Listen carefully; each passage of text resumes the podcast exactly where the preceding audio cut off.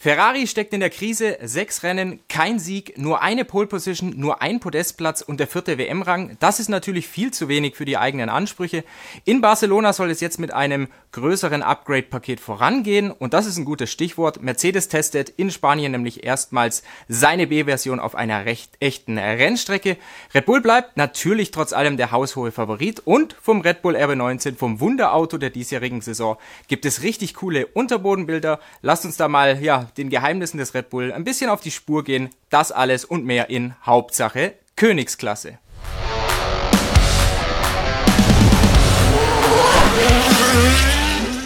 Lasst uns mit Ferrari beginnen, lasst uns mit Ferrari loslegen. Ich habe es angekündigt, Ferrari hat ein paar Neuteile dabei und die betreffen speziell jetzt das Bodywork des S F dreiundzwanzig und dort vor allem die Seitenkästen und auch die Motorabdeckung. Und was man so hört, ist, dass Ferrari, dass sich der S F dreiundzwanzig mit dem Design mehr dem Red Bull neunzehn, also dem schnellsten Auto im Feld, annähern wird.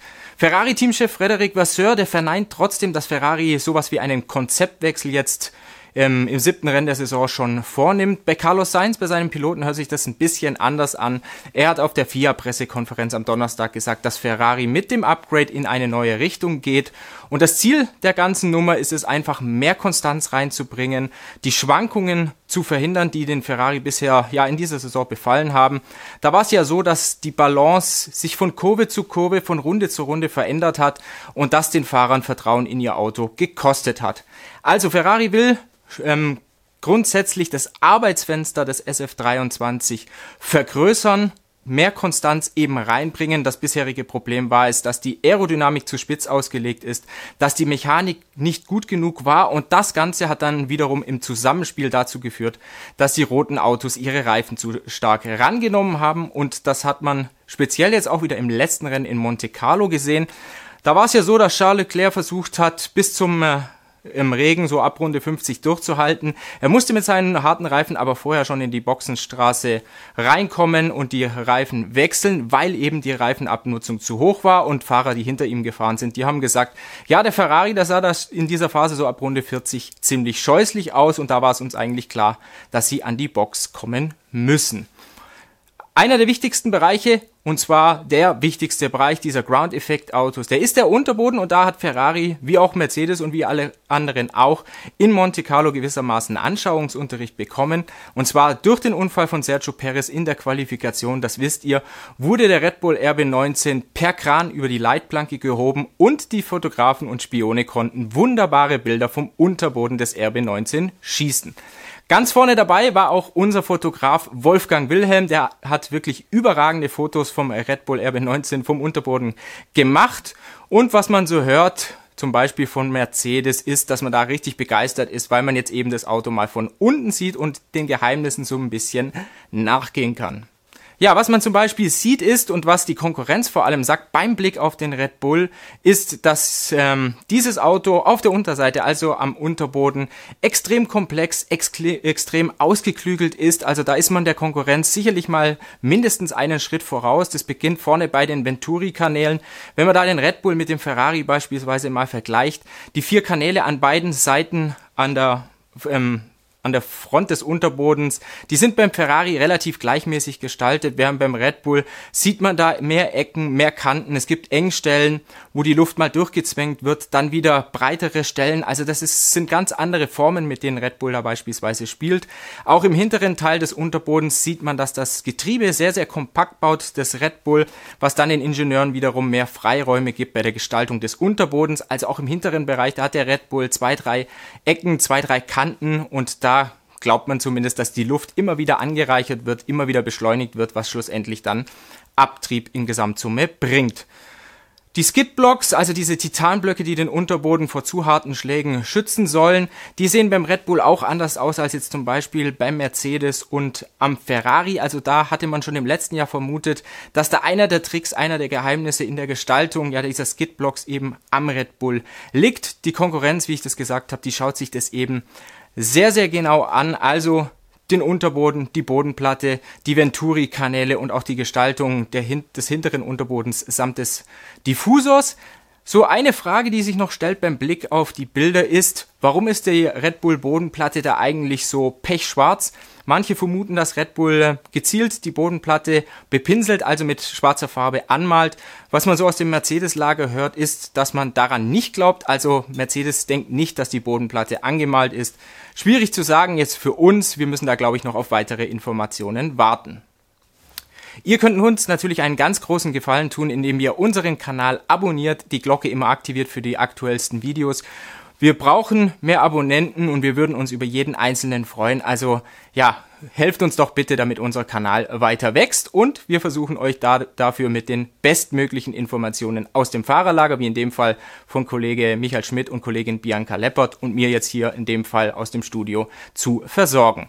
Kommen wir zu Red Bull. Da ist es jetzt so, dass das Auto natürlich bisher das mit Abstand Beste ist in dieser Saison. Max Verstappen hat vier Siege eingefahren, Sergio Perez deren zwei, macht für Red Bull sechs Siege aus sechs Rennen, dazu fünf Pole Positions und eine Statistik, die verrät noch weiterhin, wie überlegen dieser Red Bull R B neunzehn ist.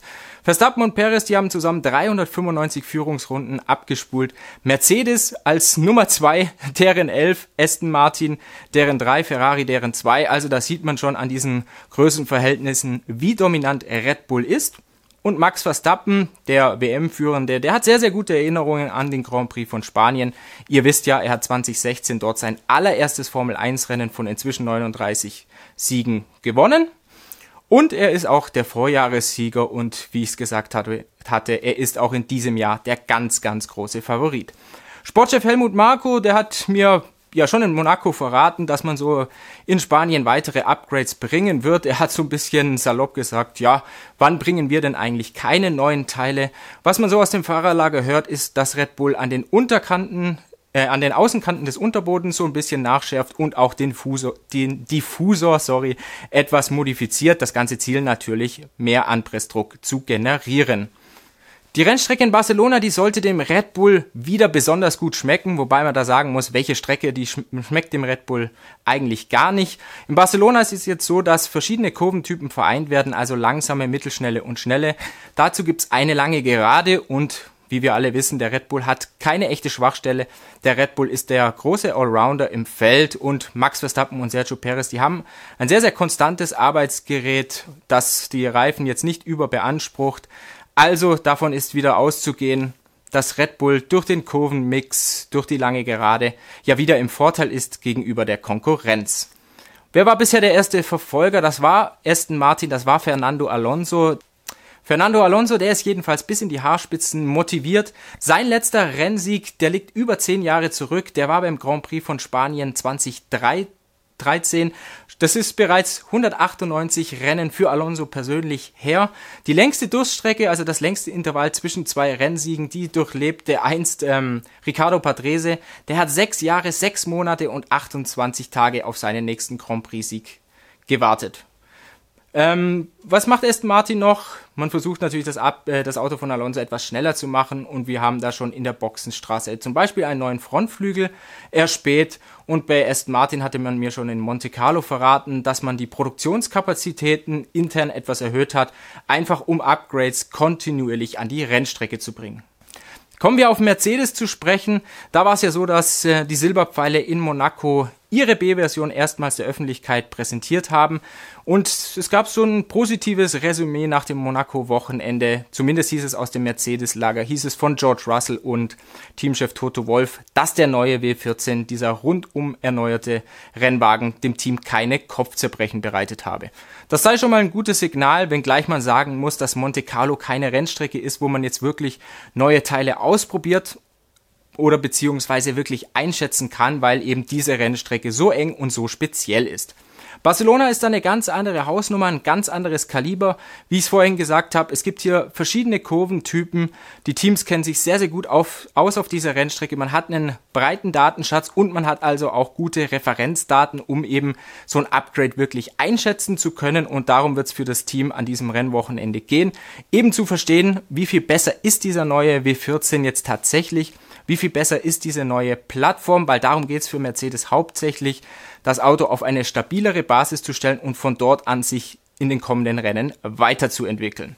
Teamchef Toto Wolff, der erwartet jetzt nicht unbedingt sofort bessere Rennergebnisse, ne, ein besseres Leistungsvermögen. Er versucht so ein bisschen den Ball flach zu halten, ein bisschen den Druck rauszunehmen. Bei Mercedes will man eben jetzt möglichst viel lernen und schauen, ja, was dieses neue Paket eben kann. Es gibt noch ein paar News zu Mick Schumacher. Ihr wisst ja, er ist Ersatzfahrer bei Mercedes. Es gibt in der Woche nach dem Grand Prix in Spanien einen Reifentest von Pirelli am Dienstag und am Mittwoch. Am Dienstag wird George Russell, also der Stammfahrer, im Mercedes sitzen und im Dienste von für Pirelli testen.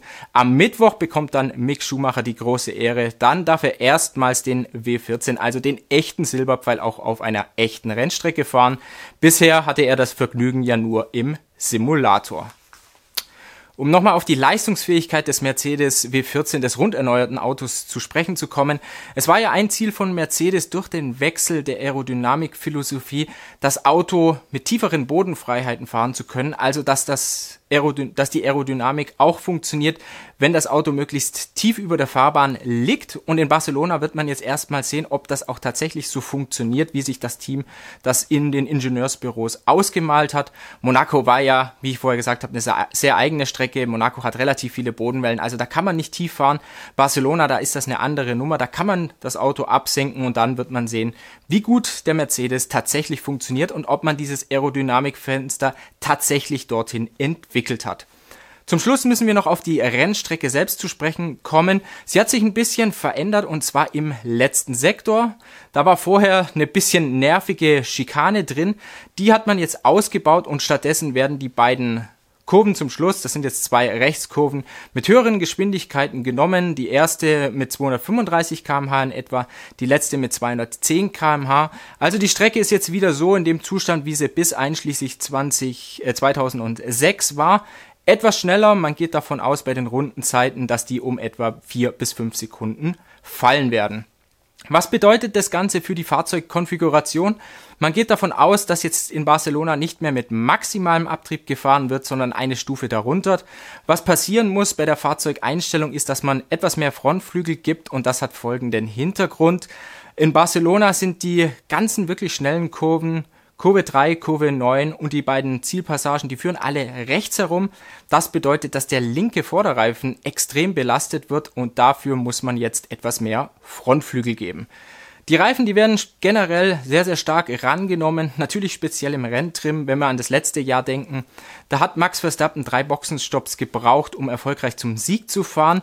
Also es wird wieder mehr taktiert werden als in den Rennen zuvor. Jetzt, wenn es speziell trocken bleiben sollte und der Reifenverschleiß wie angenommen hoch wird. Was noch passieren könnte, ist, dass es regnet, also zumindest ist es nicht ausgeschlossen, dass es in Barcelona immer mal wieder zu Schauern kommt. Ich hoffe, ihr habt ein wunderbares Rennwochenende, ihr genießt es, wie wir das tun und ja, wir hauen in die Tasten, wir geben alles, die Kollegen, wie ich gesagt habe, Michael Schmidt und Bianca Leppert vor Ort, der Rest aus der Redaktion. Lasst mich in den Kommentaren wissen, wie ihr das Video fandet, wie ihr generell die Situation aktuell einschätzt in der Formel eins. Ist es euch viel zu langweilig, weil Red Bull einfach alles gewinnt oder ja, muss man das einfach auch als Fan ertragen, wenn mal ein Team alles abräumt? Und was glaubt ihr, hat Ferrari mit seinem Upgrade vielleicht eine Chance näher zu rücken und weiß Ferrari überhaupt, was man tatsächlich anstellen muss, um Red Bull näher zu kommen oder ist es einfach so ein bisschen, ja, raten und versuchen, was auszuprobieren und dann schauen wir mal.